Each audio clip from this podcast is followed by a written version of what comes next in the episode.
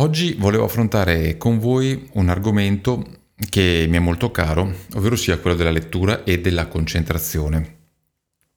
È un argomento che sento particolarmente vicino in questi tempi perché noto, almeno da parte mia, una mancanza di concentrazione, ovvero sia mm, faccio diversa fatica a, a, concentrarmi durante una lettura, non parlo di letture diciamo di documenti piuttosto che di mail, di lavoro, via dicendo,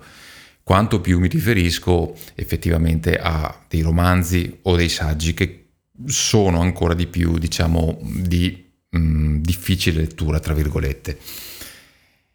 E innanzitutto volevo partire mh, da un presupposto. Noi viviamo in un'epoca, secondo me, che eh,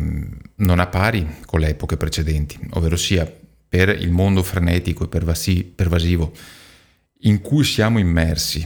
che è decuplicato sempre di più in ambito digitale, siamo continuamente sottoposti a stimoli diversi e di, che derivano da diverse fonti, quindi dal cellulare piuttosto che il messaggino di WhatsApp, eh, la notifica delle email, la notifica che arriva sull'iPad, le varie notifiche delle varie app e via dicendo. Quindi, quando anche eh, iniziamo, un, non voglio parlare al plurale, ma parlo di me, mi correggo, quando inizio un romanzo che raramente diciamo leggo perché leggo più saggi che romanzi, però quando inizio ecco diciamo un saggio e faccio fatica a leggere più di qualche pagina mm, consecutivamente, vuoi magari per la difficoltà dell'argomento, sicuramente, però anche per il fatto che poi vengo magari distratto dal cellulare oppure magari lo prendo in mano io, nel senso che mh, mm, perdo un po' di concentrazione, come vi dicevo appunto, mi metto a leggere magari qualcosa su Twitter su, piuttosto che altri che altri social network e, e, quindi da lì poi la concentrazione decade. Questo è secondo me una, un sentore del fatto che appunto viviamo in un'epoca assolutamente diciamo così deconcentrante, passatemi il termine che non è proprio dei più corretti. Io leggo moltissimo sul, sui supporti digitali, in modo particolare su Kindle e mi trovo molto bene per tutti gli svariati motivi che ci sono, per la portabilità, per il fatto che ha tantissimi ha possibilità di, di archiviare diversi testi e via dicendo, anche perché la scelta ormai è vastissima tra, tra il catalogo che viene proposto.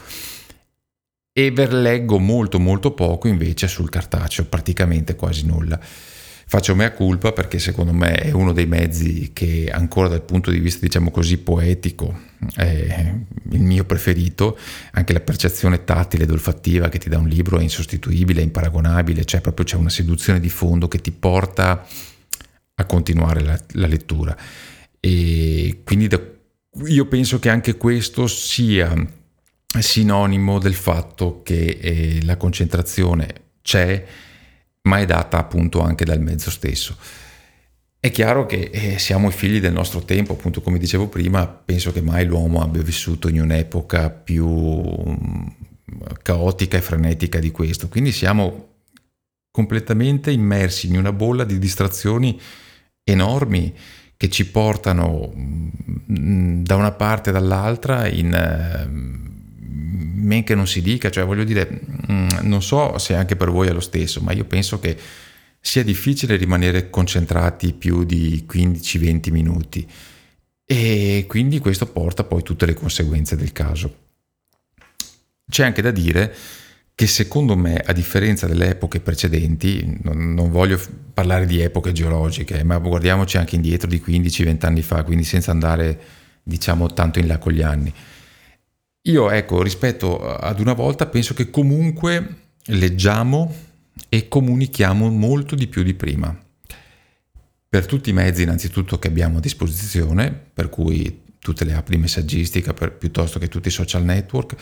piuttosto che appunto tutto il catalogo, diciamo, mm, di ebook che abbiamo a disposizione.